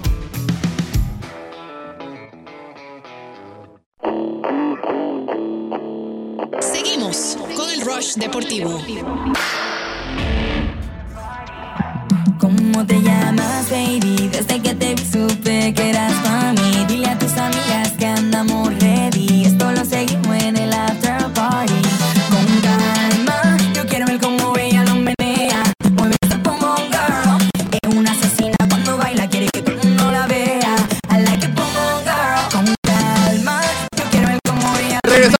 Ross Deportivo, segunda hora del programa. Leandro Soto y Ricardo Montes de Oca hasta las 11 de la mañana. Queda una hora, Leandro, necesitamos más. Te quedan muchos filetes. Ya el filete Sí, sí. que ingerimos, nos faltó, nos faltó la papa, nos faltó el acompañante, Rapino. Oh, sí, sí, el de Rapino. Rapino. Sí, sí. A Leandro no le gusta Rapino. Es la única No, persona en no, Estados Unidos que no, le gusta no Rapino. me gustaron bueno, hay los dos. comentarios de Rapino. Hay dos. Digamos que Ella uno tiene más billete jugadora. que otro. ¿Hay otro Rapino? que vive eh, en Washington Ajá. y hay otro que vive en Kendall. Son las únicas dos personas que no le gusta Rapino en Estados Unidos. No, ah, ya, ya sé por dónde va. No, pero es que yo, ah, no es que no me guste Rapino, me parece excelente como jugador. Las declaraciones que dio es lo que yo tengo el problemita. Pero vamos con Westbrook, vamos con Oh. Westbrook. Después nos queda eso ya en el top 5. Vamos al filete que se está marinando. Creo que está en el no top 5, chico. No, Sí, sí. sí. no, no. I think so, Ricardo. No, no. Bueno, vamos con el filete que se está marinando y se basa en la NBA y en el Miami Heat. Vamos poco a poco porque, como yo insisto, el orden caracteriza al Ross Deportivo. El sábado, a las 2 de la mañana, Kawhi Leonard decide ir a los Clippers. Qué clase de locura, hermano. Eh, pero qué sorpresa su acompañante, ¿ok? Paul George. Paul, nadie se esperaba. De, de hecho, eh, ayer fue el día de Paul George en Oklahoma. Cuando él firma el año pasado el contrato a largo plazo, el alcalde de Oklahoma decide darle, eh, hizo una proclamación de darle el día de Russell Westbrook el 7 de julio. Yo no creo que lo hayan celebrado mucho, pero bueno, eso es tema de otro día. El punto es que Kawhi Leonard decide ir y, y- y- y, digamos, secundo lo que dice Fernando en la llamada anterior, que abre ahora el panorama de la NBA. Señores, yo, yo, no, yo no veo un claro favorito en la NBA en ninguna de las dos conferencias. O sea, estamos hablando, para, para dar un, un- un paso rápido. Oye, que Milwaukee queda campeón no sería sorpresa. Que Toronto repita, mira, tiene chance. Los Sixers tampoco me sorprendería. Boston tampoco. ¿Tiene chance Toronto a repetir? Yo creo que el justo chance que tienen todos a volver- regresar a la NBA, pero no Pero creo no de- se, lo, no, no, no se lo quito. Lo pongo ahí entre los cinco de, de- de- a lo mejor de quinto. Pero vamos a estar claros, este equipo la diferencia fue Kawhi Leonard. Sin duda. Y ya no lo tiene. Sin duda. Así que yo creo que está difícil que repita. En el oeste, los Nuggets no me sorprendería. Portland no me sorprendería. Houston tampoco. Utah tal vez ha sido el equipo que mejor se ha reforzado en toda esta agencia libre. ¿Que Golden State queda campeón? ¿A usted le sorprendería? A mí no. Que vuelva Clay Thompson a final de temporada y, el equipo agarre un envión anímico eh, como el de hace unos años. Oye, los Lakers menos. Y los Clippers tampoco. Son de. ¿Cuántos equipos mencioné? Como 6 o 7. Y no mencioné al Miami Heat porque hoy no. Porque hoy no. Pero con Russell Westbrook entra en este paquete. ¿Ok? La NBA el año que viene va a estar realmente pareja. Ahora, luego del cambio de Paul George, en el cual, oye, si hablamos que los Pelicans recibieron una cantidad de picks enormes por eh, Anthony Davis, lo que recibió Oklahoma fue incluso mayor. Fue una, e- es, absurdo la cantidad de picks que va a tener el equipo de Oklahoma, que ya está pensando en una reconstrucción. Pero hay una piedra en el camino. Russell Westbrook. Tienes que salir de él. Tiene un contrato cuatro años más, contrato pesado. Y si estás pensando en una reconstrucción, tienes que cambiarlo. Ah, bueno, otra cosa, fíjate lo que hizo Mark Cuban. Todo esto, Leandro, es culpa de Mark Cuban. Todo es culpa de Mark Cuban. ¿Por y qué? Y, y peor para él, ¿no? No es para No, beneficio. no, no. Pero fíjate lo- cómo cambia la NBA con un detallito. Si Mark Cuban acepta el cambio que llevaba Goran Dragic a Dallas, Miami no cede un pick en el draft a los Clippers, mismo pick que cambiaron para Oklahoma, que Correcto. no sabemos si Oklahoma acepta el cambio sin ese pick de Miami. Exactamente, que es un pick de primera ronda. Y tal vez Kawhi estuviera en los Lakers, Probablemente, o posiblemente O en con- Toronto. con- en Toronto, exacto. porque Kawhi no iba a ir Sí. solo a, a los Clippers. Y yo lo comentaba porque esta noticia salió, como bien dice, a las 2 de la mañana el sábado y tenía que tocarla en el recap semanal, Ricardo. Sí, no, por Y supuesto. fíjate cómo todo se ata, ¿no? Porque es que bien lo acabas de describir. Si Portland no se interesa en Hassan Whiteside, posiblemente tampoco tenemos este cambio. Es correcto. Porque recuerda que llega eh, este Mo Harkless. eh, Mo Harkless Harkless a, a Cl- a los Clippers. Y eso le da al, al equipo de los Clippers, ok, ya estamos teniendo las piezas Correcto. como para empezar a estructurar. Kawhi Leonard quiere venir acá. Y recordemos que Kawhi Leonard también había mencionado que él y Paul George tuvieron una conversación en la cual ellos se pusieron de acuerdo que si George llegaba a los Clippers, él inmediatamente firmaba. Tú sabes lo que hizo Kawhi es que el tipo es de sangre fría realmente. Cuando se reunió con los Lakers, a última hora cambió la locación de la reunión. Sí. ¿Por qué la cambió? para estar más cerca de donde ya había acordado reunirse posteriormente con Paul George. El hombre le hizo a los Lakers lo que le hizo en su momento LeBron a Pat Riley. Sí. ¿Te acuerdas? Sí, que sí, es en como una reunión básicamente por cortesía. En Las Vegas, que fue ni siquiera en un restaurante, ni siquiera una oficina, fue en el, en la, en el, el hotel room, en la, la sala de... y viendo el jueguito de, de la Copa Mundial Sí. de Brasil 2014. Imagínate. Eh, no, el hombre realmente es sangre fría. Ahora, esto abre las puertas, volviendo al tema de Russell Westbrook. Eh, el Heat, junto a Detroit, parecen ser los equipos más interesados en el cambio. ¿Qué pasa? Las vueltas realmente que da la vida, compadre. Eh, hace un par de años Russell Westbrook era el MVP. Hoy se está hablando que tal vez Oklahoma necesite pegarle un pique al cambio para hacerlo atractivo. ¿Por qué? Y aquí lo hemos estado diciendo y lo dijimos mucho en su momento. Eh, porque es muy bonito enamorarse del triple doble de, de, de- Russell Westbrook. Muy bonito ver triple doble tres años seguidos. Eh, qué, qué bello. Señora, eh, Russell Westbrook a- el año pasado, para irnos por lo más reciente, fue uno de los jugadores con una peor eficiencia en el tabloncillo. Necesita demasiado lanzar. Lanzó cuarenta y pico por treinta y pico por ciento. Es un jugador de eficiencia baja. Qué bueno que engaña con los números totales, ¿no? Eh, pero es de eficiencia baja. Con un contrato, ya él tiene 30 años, que le quedan 4 años más, un contrato sumamente pesado. Ahora, Miami ahora estaría dispuesto a adquirirlo. Yo prefiero a Bradley Bill mil y una vez. Pero ¿por qué no se ha hablado más de lo de Bradley Bill? Porque Washington vio lo que recibió Oklahoma por Port George y dijo, yo quiero algo similar. ¿Ok? Y Miami ob- obviamente no tiene algo similar de lo que le dio eh, el equipo de los Clippers a Oklahoma por Paul George. Por eso es que eso se ha dormido un poco. A pesar de que venga John Wall, que vendría siendo el, el, eh, digamos, lo que venga atado a Bradley Bill, igual la oferta, el precio incrementó de Bradley Bill. Entonces Miami se ha enfocado en Russell Westbrook. Y aquí hay dos opciones. Y yo puedo ver claramente pros y contras de este cambio. Pros, compadre, si tú ajustas un poco esa eficiencia, porque nada, nada se dice que está perdido, que esté perdido lo de Russell Westbrook con, con la eficiencia. Ah, yo tengo la garantía, o digamos, estaría seriamente eh, inclinado a que él, en un ambiente como el del Miami Heat, con un coach como Eric Spolstra y una oficina como la del Miami Heat, eh, pudiera funcionar. Y un cambio de aires también que hace falta. Ese es el pro. Salir el- un poco de Oklahoma City donde lo ha tenido todo. Pero Esa lo ha perdido todo. Sí, pero es que esa franquicia prácticamente le dieron las llaves. Sí. Hicieron como LeBron allá en Cleveland cuando regresó. Haz lo que quieras con esta franquicia. Y yo creo que saliendo de, de- de ese ámbito, llegando al equipo del Miami Heat, donde sí existe una cultura, y eso no va a pasar, donde ningún jugador, ni siquiera LeBron James, tiene las riendas del equipo, yo creo que eso le ayudaría a. Westbrook. Y también, hablando de la inefectividad de Westbrook, que estuvo por los cielos el año pasado, en el Miami Heat, con un buen planteamiento de juego, eso no va a pasar. Yo creo que la efectividad de Westbrook va a, a subir si es que llega al, equi- eh, al equipo de los- del Miami Heat y con Eric Spoelstra, eh, eh, eso es de, de- de clave de para él, sí. de confiar.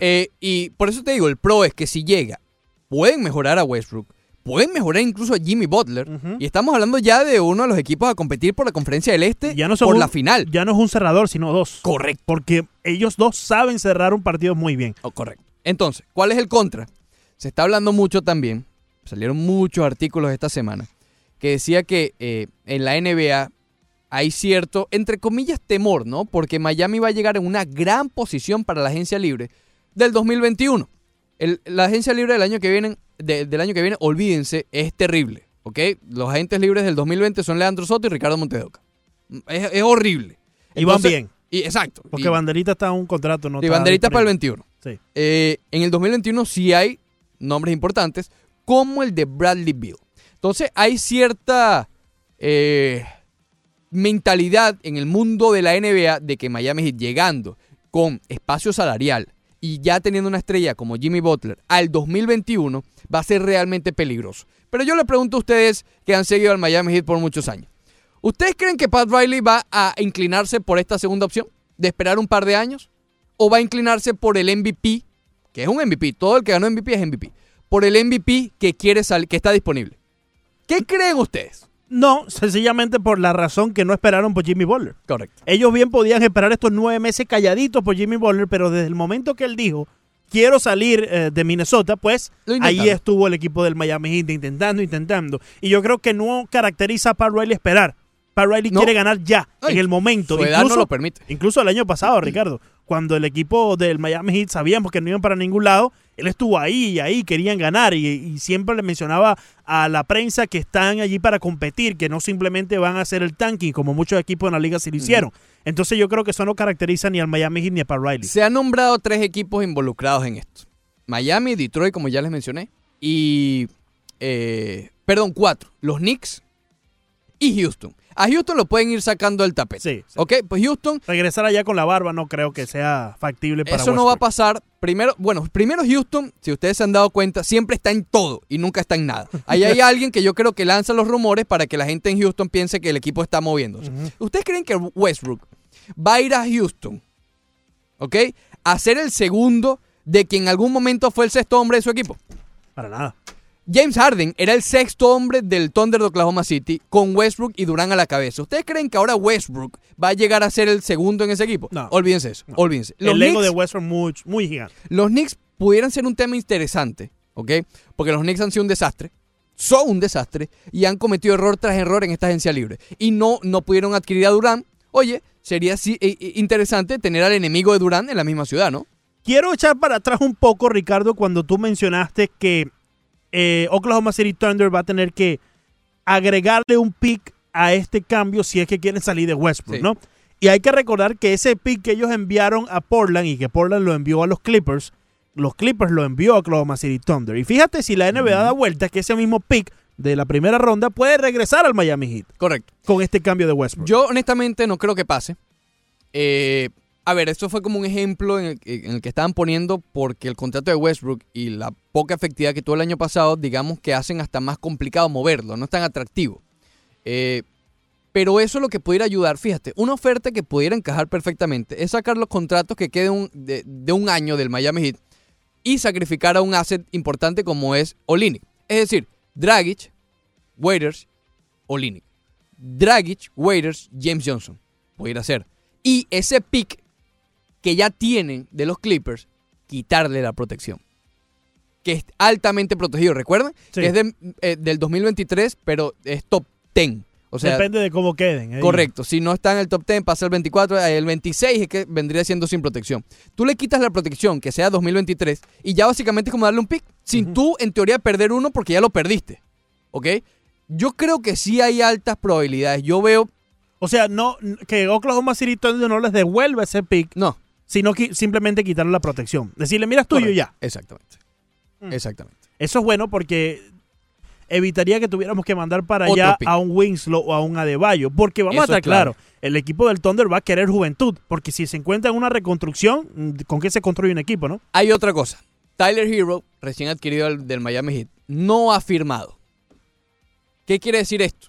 Que puede ser cambiado hoy, mañana o pasado. Si él firma, hay que esperar 30 días. ¿Por qué crees que no ha firmado? Si Casey Okpala ayer firmó, que fue el de la segunda ronda. Miami Heat se está moviendo, señores. Miami Heat no está colaborando. Sí, a lo mejor no obtienen a, Westbrook, a lo mejor no lo obtienen, como no obtuvieron a DeMarcus Cousins. Cousins firmó con los Lakers y después se dio a conocer que Miami Heat efectivamente lo intentó y no se dio. ¿Hasta qué fecha tiene el Miami Heat para firmar a Tyler Arrow? Creo que no hay ninguna fecha. No, No, no es como en las grandes ligas. Antes de que comience la temporada. Sí, probablemente antes de comenzar la temporada ya. Ellos no están apurados por hacerlo. Sí, porque si, si tuviese fecha, pues entonces Pero aquí, es- eso le da un deadline a cuándo este cambio se puede dar. aquí remito y quiero dejar eso claro. Voy a buscarlo. No estoy muy seguro de eso. Sí. Voy a buscar si hay cierto tipo de deadline. Lo cierto es que no es casualidad que Tyler Hero no haya firmado. Claro, claro, claro. Claro, lo ideal sería mantener a Hero. ¿Por qué? Miami ha luchado años para tener un, un tirador nato. Y con Westbrook y Butler necesita tiradores, ¿ok? Porque Sí. ninguno de los dos es un francotirador. Entonces sería vital, si a mí me, me, me pregunta, sería vital Ah, pero mantener, tenemos a Winslow, Ricardo. mantener a Hero, mantener a Hero y a Olinik, que son jugadores que te pueden abrir la cancha. Claro, mantener a Winslow y a Adebayo sería lo ideal. A la hora de entregar uno, yo prefiero entregar a, Wi- a, a Winslow que a Adebayo. Sí, yo también. Y creo que sería una victoria. Sí. Si tú entregas, si tú mantienes a Hero, mantienes a, a y entregas a James Johnson, a Dion Waiters y a Winslow, compadre, me quito el sombrero con Pat Riley. Me lo quito. Perfecto. Y, ya estamos hablando de un equipo con contenciones serias de, campeonato. De campeonato. Por, claro, todo va a depender de ver qué versión de Westbrook vas a tener. Si lo puede, puedes reeditarla hace un par de años o va a seguir siendo el jugador que está en un declive. Si es eso, igual va a ser efectivo porque este jugador en un declive te sigue promediando un triple doble. De, po- de poca eficiencia, pero lo sigue haciendo. Y hay otra cosa que ha dudado mucha gente. Temen, digamos, a juntar a dos perros de pelea como lo son Jimmy Butler y Russell Que Westbrook. ambos necesitan el balón en sus manos. Que ambos necesitan el balón en sus manos y son eh, conocidos por sus conflictos en los vestuarios. Si hay un equipo que puede controlar esto, es el Miami Heat. ¿Ok? Y que le puede sacar el, el mayor provecho a esto. Ya lo hicieron en una ocasión. ¿Ustedes qué creen? ¿Alonso Morning cree que era un pan de Dios? ¿Que Tim Hardaway era, era, era un mancito? Shaquille O'Neal, no te vayas muy lejos. Shaquille O'Neal. Es decir, exacto, mira. El propio LeBron. Cuando llegó Morning, el hombre no podía mantenerse en la cancha porque lo expulsaban de tantas técnicos. Tim Hardaway venía de una lesión en la rodilla, eh, el, el ACL, la que tiene el, el Clay Thompson, y era sustituto en, lo- en Golden State. Hoy tiene la camiseta retirada en el American Airlines Arena. Cuando llegó Shaquille O'Neal, dieron básicamente todo el equipo por un jugador que se pensaba estaba en declive. Ganó un campeonato el año siguiente. De Lebron- LeBron James sí, ahí no, no hay nada que decir porque LeBron era LeBron. Eh, Quizás tenía la, la fama de que era pecho frío. Pero lo controlaron, ¿no? Porque le- Claro. re- recordemos a LeBron antes de llegar aquí en Miami y en Cleveland. No, recuérdalo después de que salió de Miami. Mucho más todavía. el hombre mandado correcto. a correr en Cleveland, Sí. mandado a correr en Los Ángeles, Sí. ha tenido conflicto aquí, conflicto allá. Aquí no hubo ningún problema de vestuario. En, en el último año fue medio sospechoso, pero no se filtró nada de que había conflicto, ¿no? Fue Chris Bosh que lo mencionó, creo, Ricardo, en esa conferencia de prensa que tuvo en, cuando le retiraron su camiseta en el American Airlines Arena, que sí creo que fue él que lo mencionó, que sí ya para el final de esa era del Big Three sí empezaron a haber conflictos dentro del locker room. No eran conflictos como tal, era que el equipo ya como que ya estaba Sí, sí, entregado. Ya, ah, ya no había esa hambre, ese tenían hambre esa por química, ganar. esa química, exacto. Habían perdido un poco la motivación, pero no tenían, a ver, eh, LeBron ama a Wade, Wade ama a Bosch, Bosch ama a Allen, Allen ama a, a a Haslem, todos se quieren, ¿ok? Pero ya había llegado un momento de, de que ya no daban más. Se venció, se venció ya ese plazo. Bueno, regresamos entonces. Vamos a hablar con Octavio Sequera directamente desde Cleveland. Está en Cleveland, señor. ¿En Ah, bueno, que, Cleveland? que él vive allá, en ¿En Cleveland. Sí, sí.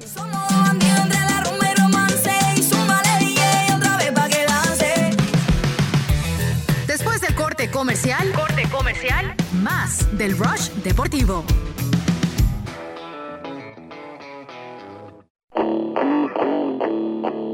Seguimos con el Rush Deportivo.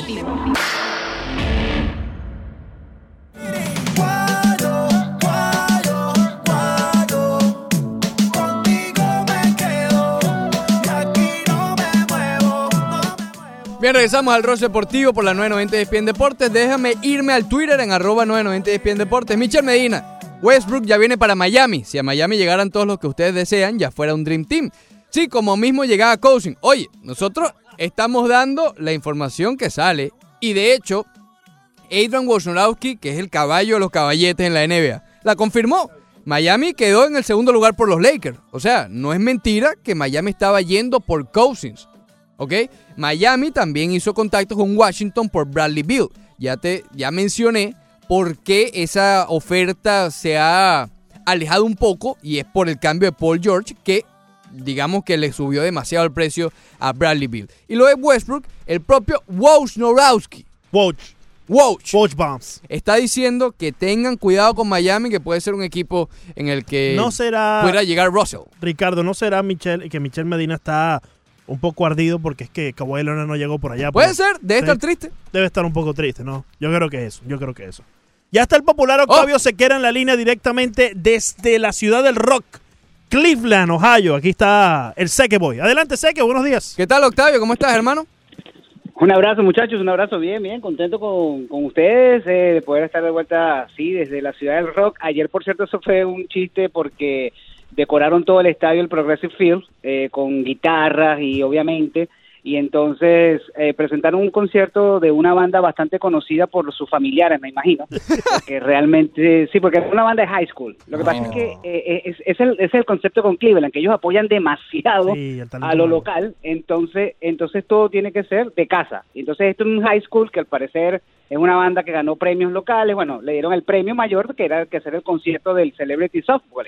Y entonces el chiste interno fue que empezaron a, a anunciar a Cleveland como la ciudad del rock, la ciudad del rock, y, y, un, y un tipo que parece que el audio se le escapó y se, escuchó diciendo que no es ciudad del rock nada, sino que era ciudad del country music. Imagínate. Entonces ahí se ganó, sí, se pegó el grito, y entonces la gente empezó a hacer, eh, bueno, una fiesta, una algarabía, porque realmente esos son estos días, son estos días de, de fiesta en el cual, pues, ayer veíamos a leyendas del béisbol como Jim Tommy, Omar Vizquel. ¿Ustedes recuerdan? Yo- tú sabes que yo, yo tuve ayer un lapsus de memoria enorme porque vi en la primera base, a- en el partido de Estrellas del Futuro, a un, al coach de primera base del equipo de la Liga Americana, de, perdón, de la Nacional, de la Nacional, porque es un nuevo formato. Venezolano Y él. veo y...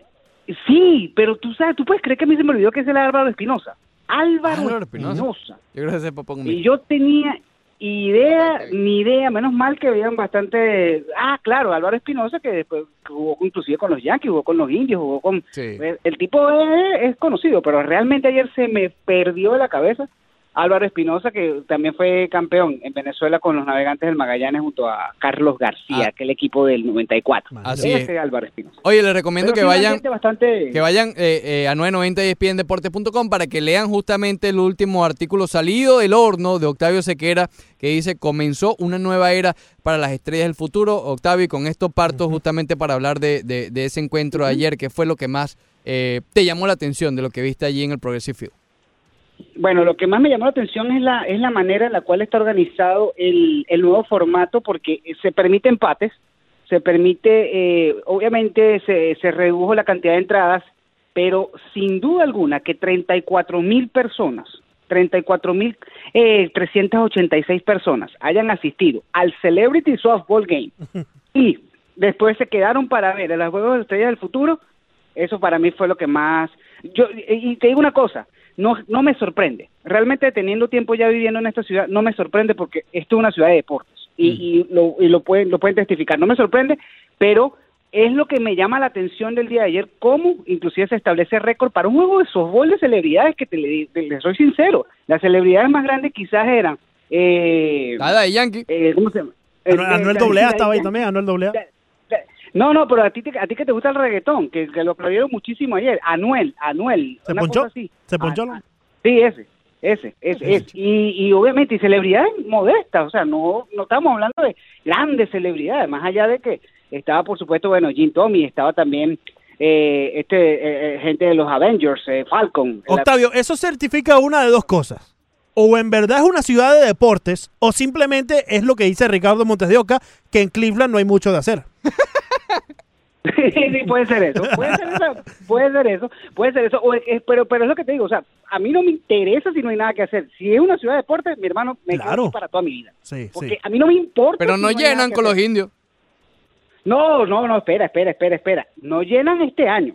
Tenían 10 años seguidos llenando. Ahora es porque la fiebre son los Browns. Entonces, los Browns es lo que mueve. Bueno, los Browns yo creo que siempre ha sido el equipo de la ciudad, aunque tengo muy poco tiempo para determinar eso. Pero lo, lo- el, el caso, el que menos gente mete son los ah, son los, los indios de Cleveland. Octavio, Porque- hay que preguntarte, disculpa, disculpa que te interrumpa, ¿no? Pero hay que preguntarte, ya que estuviste ahí en el juego de las celebridades y también en el juego de las futuras estrellas, ¿cómo viste a Isan Díaz en la segunda base y a Sixto Sánchez, que tengo entendido tuvo la oportunidad de lanzar? Sí, bueno, de Sixto se habló mejor y yo me quedo con Isandía. Yo creo que Isandía es un Carlos Correa y te voy a decir una cosa, lo veo con una con una un físico tremendo, creo que ese muchacho está para para brillar, pero pero ojalá no lo suban muy pronto. Y no sé si Jeter tenga esa filosofía de, de querer o Jeter o, o o cualquiera que tenga la decisión lo vayan a querer subir tan rápido. Pero tiene que dejarlo madurar al muchacho. Ah, De verdad que me gustó mucho lo que vi de de, de Isan Díaz aunque la, la- la- lo que lo que sabes la comidilla y lo que más se habló fue los elogios a, a Sixto Sánchez pues los Marlins bueno en ese sentido tenían o tienen una joya allí en el picheo pero era difícil hablar de otro pelotero ayer que no fuese Wander Franco porque es que el muchacho de Tampa, el muchacho de Tampa con 18 añitos, eh, Tampa, estos sí tienen, estos sí tienen planes de subirlo en septiembre, eh, todavía tendría 18 años porque él nació en marzo de este año, Wander Franco, y es el foco, es como, como ponerlo en años eh, recientes, él es el nuevo Ronald Acuña, por decirlo de alguna manera, o el nuevo Vladimir Guerrero Jr. Es, eh, ayer era todo Wander Franco, aunque no tuvo una gran, gran actuación, pero todavía pues el hecho de que el muchacho esté bateando más de 400, en la, lo acaban de subir a, a AA creo, y estaba bateando más de 400 y en clase A avanzada llegó a batear 340, o sea, el muchacho Claro. natural pues. Octavio, ya pasando a- al tema de hoy, el Home Run Derby, eh, ayer se dio la noticia de que Christian Yelich eh, retiraba su nombre por problemas en la espalda y entraba Matt Chapman.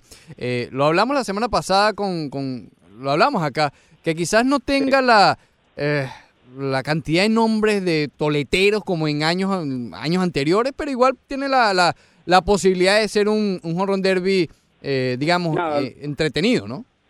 Lo, lo puedes decir sin ningún eh, tapujo, a mí no me gusta, soy sincero. Yo después de ver, eh, inclusive ayer estaba Ken Griffey Jr. y, y Jim Tommy saludándose, yo colocaba una foto y decía cuántos honrones hay en esta foto. Y eso es lo que yo tenía Sí. pensado, lo que es un honrón derby. A mí no me parece que Alex Bregman es un pelotero para un honrón derby, honestamente. Me parece un súper pelotero, pero no sé, no, es un- no lo veo como slugger y quizás Leandro aquí, que de los tres el que más estuvo cerca al profesionalismo, lo, lo puede terminar mejor, pero en mi opinión no me parece que Alex Bregman eh, es un pelotero para un honrón derby. Inclusive, inclusive Christian Yelich me parece que es, a pesar de que tenga líderes honrones, yo veo a Christian Yelich como un como un pelotero de cinco herramientas. Para mí los sluggers son los tradicionales y me voy a, voy a tirar aquí eh, el ID, pero para mí los sluggers son un Cecil Fielder, Sí, eh, sí, este, sí. un o sea, Bueno, este George. tipo Jim Tommy, eh, George, sí, Stanton. Stanton, sí. George, Stanton. Pero, Octavio- Mira, para mí, para mí, el- y, y con esto, y de verdad, porque quiero escuchar a Leandro, porque Leandro, insisto, que es el que tiene la opinión un poco más válida por, por el tema de, de, de, de deporte, porque lo practicó, no, no, y le doy el crédito. Pero te digo una cosa, Leandro, eh, Ricardo, para mí un slogger es, el, es, aquel pelotero que si la agarra la bota y si no la agarra se poncha. Eso para mí es un slogger. Claro. Y es Sí, lo que el yo popular. Joey Galo, pues. Es lo que quiero ver.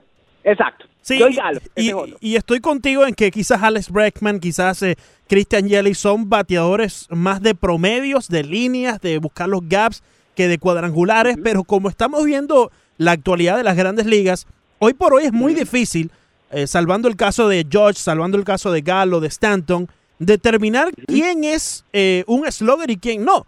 Porque ahora, y lo hemos mencionado muchas veces, cualquier pelotero, estamos viendo que antes de los que no te daban 5 en una temporada, ahora te dan 10, 15. Así que yo veo que dentro de todas las grandes ligas hay muchos más peloteros que te conectan de entre 10 a 20 cuadrangulares de los que te conectan 40, 50 cuadra- cuadrangulares, como veíamos en los tiempos de antes, ¿no? Que sí existían los Maguire, los Sammy Sosa, que estaban allí para conectar cuadrangulares. Yo de acuerdo en ese sentido porque tú quieres ver nombres espectaculares en la plantilla y, y- y obviamente tienes que vender lo que es el evento insignia de, de, de todo esto para mí y, y sobre todo para la, la audiencia joven que quieren ver son esto, quiere ver el home derby, es como el, el antiguo, y tengo que decirlo antiguo, aunque Ricardo se moleste, antiguo eh, concurso de las clavadas de la NBA, antiguo, no lo que vemos ahora, no lo que vemos ahora. Pero fíjate, eso también ha cambiado, eso también ha cambiado, porque ya la NBA se ha ido hacia la tendencia de ir a buscar el tiro de tres Sí. y no tanto Sí. el dunk que Exacto. antes caracterizaba la liga.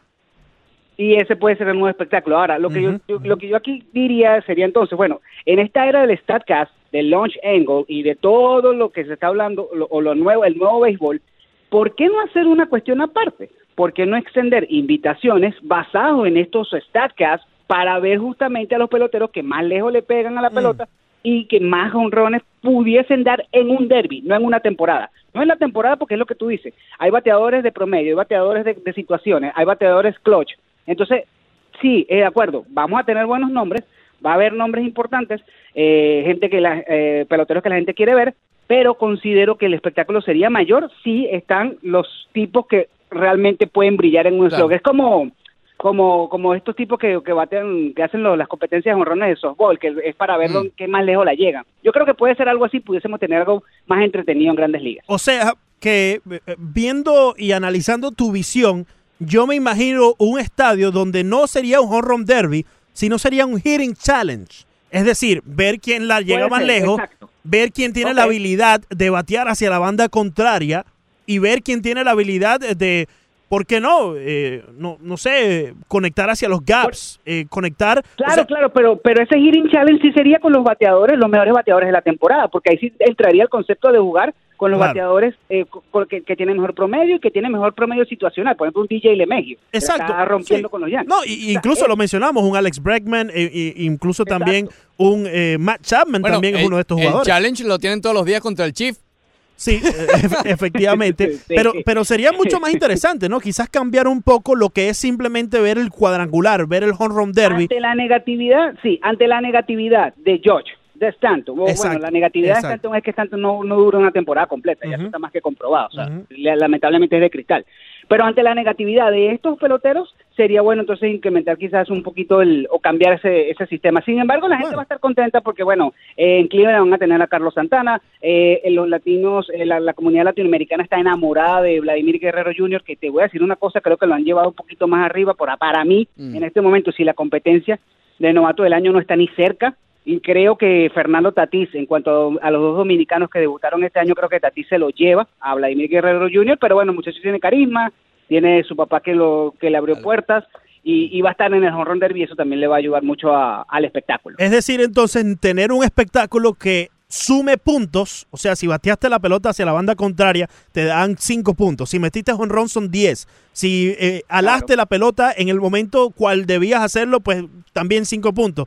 Yo creo que eso sería un poco interesante también. Sería bueno de Y experimentarlo. dinámico, y dinámico, sí, sí, sí. Leandro, porque acuérdate que el béisbol está perdiendo audiencia joven, quieren ver cosas distintas y eso es lo que yo creo que es una de las mejores maneras para para enamorar justamente a esa a esa audiencia que se está yendo al fútbol americano, a la NBA, aunque te voy a decir Me una cosa, y Ricardo, y en este sentido Ricardo va a estar muy contento. Señores, de aquí a cinco años no va a haber liga más grande en los Estados Unidos que la NBA. Inclusive la NFL peligra.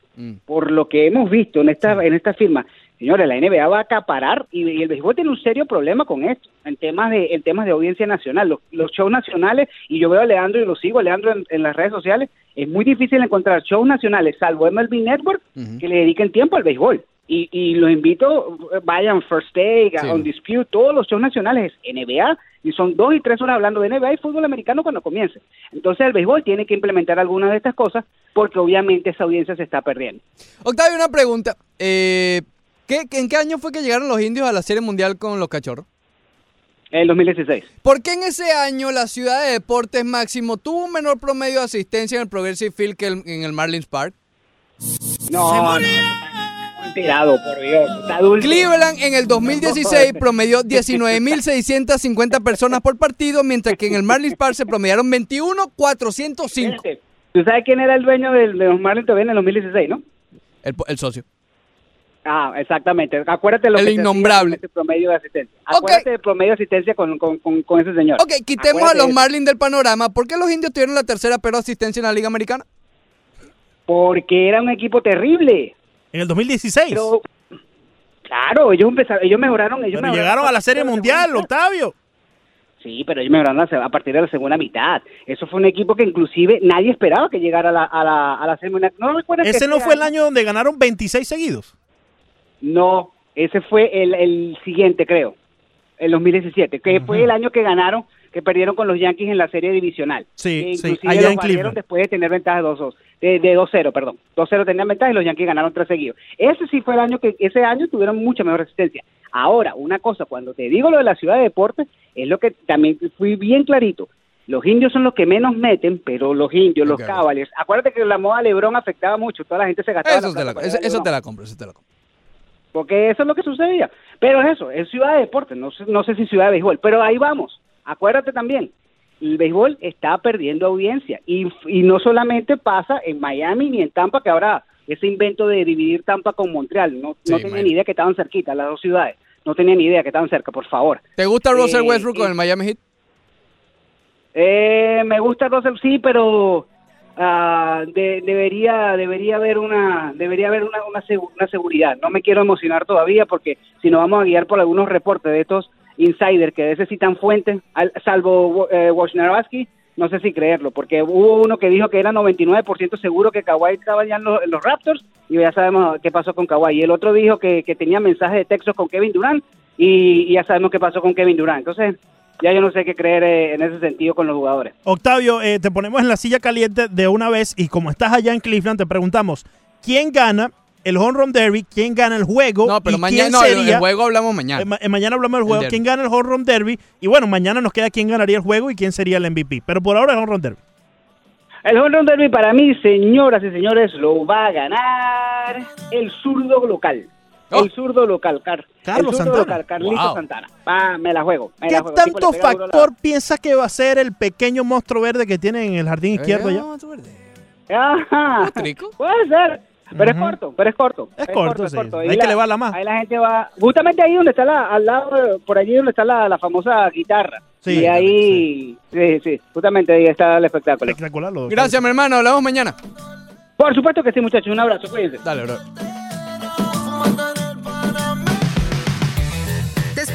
Corte comercial, corte comercial, más del Rush Deportivo.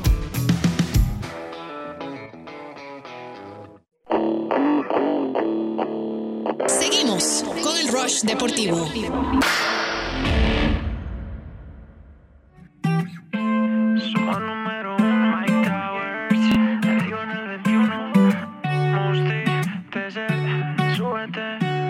No te prometo una estrella fugaz. Sé que no puedo darte. Lo único que yo puedo regalarte es una vida para recordar. Ah. Tengo una dosis de amor para conquistarte. Mil besos en mi cama para darte. Sé que detrás de ti. Regresamos al Ross Deportivo. Última parte del programa. Imagínate, Leandro, queda un filete restante todavía. Sí, tenemos el filete de los Miami Marlins y se quedó por allí tendido también el, el, el side, el acompañante. La papa, sí, a lo mejor la llega para mañana. rellena. Llega para mañana. Si la mete en la nevera, Posiblemente. llega para mañana. Pero ya que vamos a hablar de los Marlins en esta última parte, vamos a recibir al manager. A Mr. Luis. morning, Mr. Luis. Good morning, my friend. ¿Cómo estás, mi hermano? Hey, how are you? Muy Very- bien. very good. Oye, A ver. le ganamos uno a Atlanta. viendo? Y Ah, por sí. nada le ganamos el otro. Por nada. Ayer, sí. ¿Vieron eso? Si no fuera por el Eh, FAR. paso, eh, estoy sufriendo un poco porque estuve sacando matemáticas y yo le dije a ustedes que iban a perder, ya no iban a perder 120, me parece que es 103 o 105, pero me hace falta ganar 10 jueguitos más. Eh, voy para voy para ustedes. A ver. Qué rico era Westwood, ¿eh? Oh. De los de los Heat, qué rico, pero ahora voy para Ron Davis, el Oh. Ron ese que va a hacer hoy. El honro Debbie. Para mí, Bellinger, Bellinger sigue en el Ron Derby o no? No, no está. Cory Bellinger no está.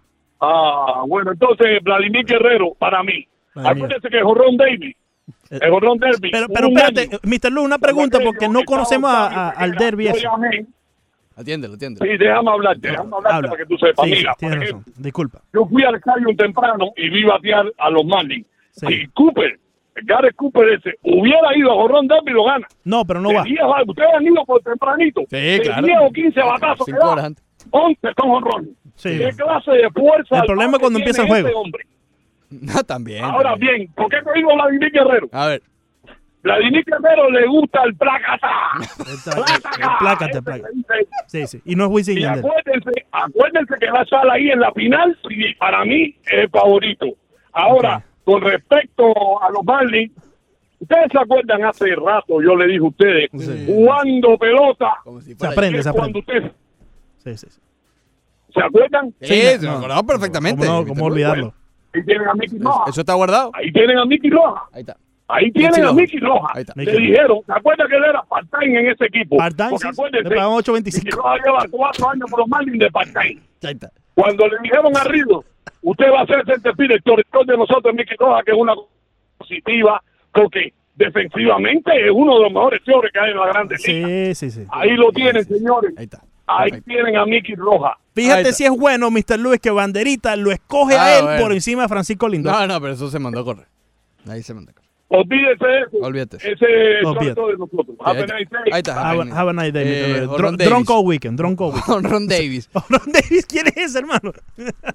Mira. No se confundió con Chris Davis de, Oakland. Leandro, atiende, atiende. El filetico que ya queda poco tiempo. El Vamos, filetico es el siguiente y, lo da el colega Craig Mish. Sí, sí. Que más que un reporte es, es, una, es una opinión basada en un reporte, ¿ok? Eh, los Marlins, el primer cuarto de temporada fue un desastre con magnitudes históricas, ¿ok? La segundo, el segundo cuarto de la campaña terminaron bajo 500, o, o con récord de 500. Entonces, si esa tendencia de 500 continúa, sumado a la posible subida al equipo de Isan Díaz con resultados, es decir, dos factores.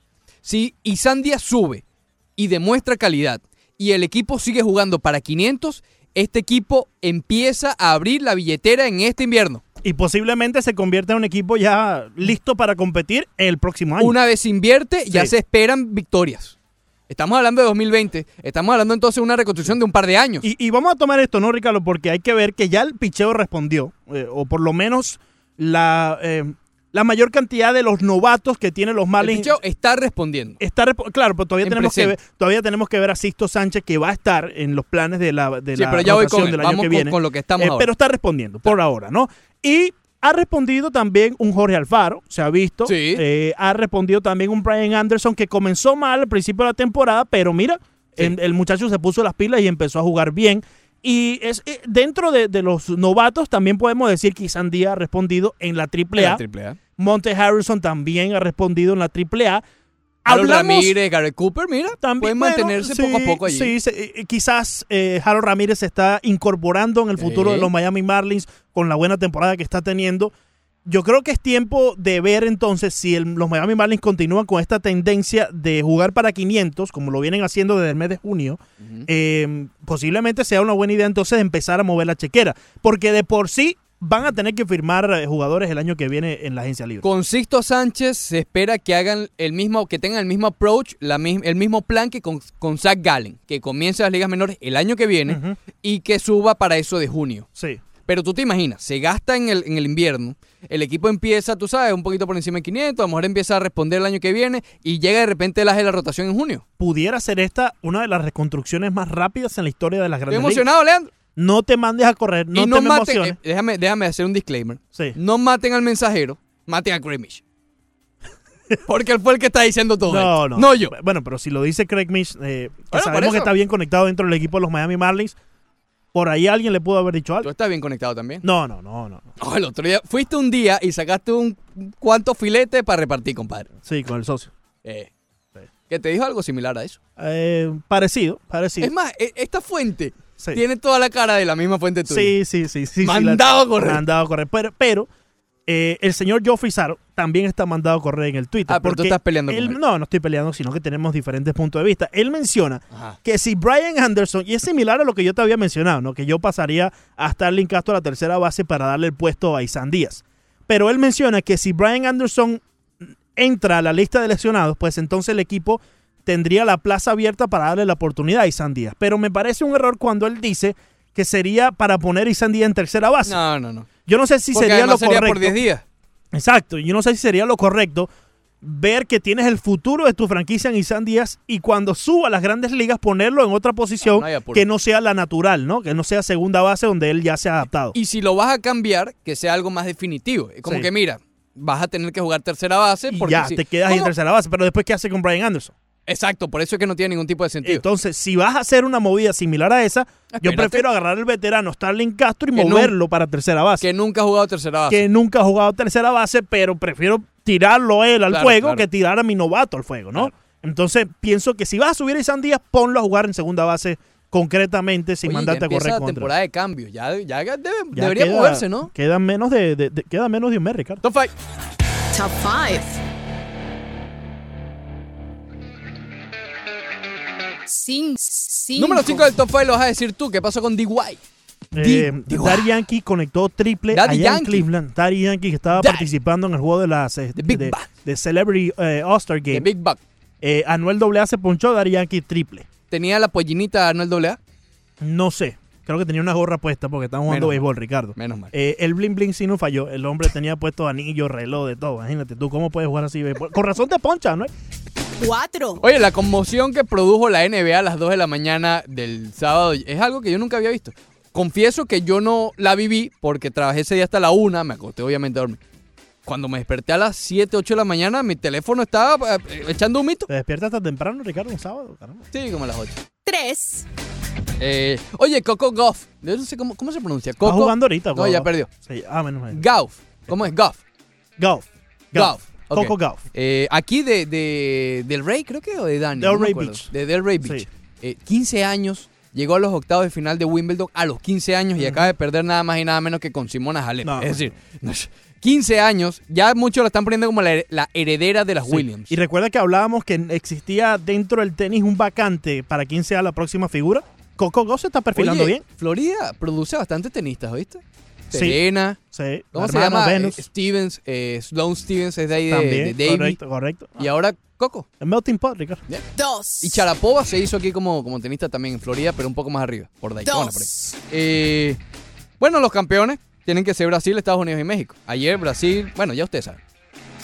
Uno. Oye, Jorge Masvidal, el producto de Miami, de Sí. padre cubano y de madre peruana Sí, sí. en la UFC, hizo el, la victoria más rápida en la historia de la UFC, De cinco muchacho segundos. Que no sé si ustedes recuerdan los videos de Kimbo Slice. ¿Recuerdan a Claro, Kimbo Slice que ya en paz Leyenda de descanse? Era peleador, eh, Street Fighter, digamos, de Kimbo Slice. Y ganaba dinero en las calles peleando. Y, Y hay tiene un la actitud de viral. Miami, ¿no? ¿Viste? Sí, ¿Escuchaste la entrevista? Sí, sí. sí. Oh, No, y, antes de empezar la pelea, ¿viste cómo se echó para atrás en la reja? Sí. Típica actitud miamense. Not top five.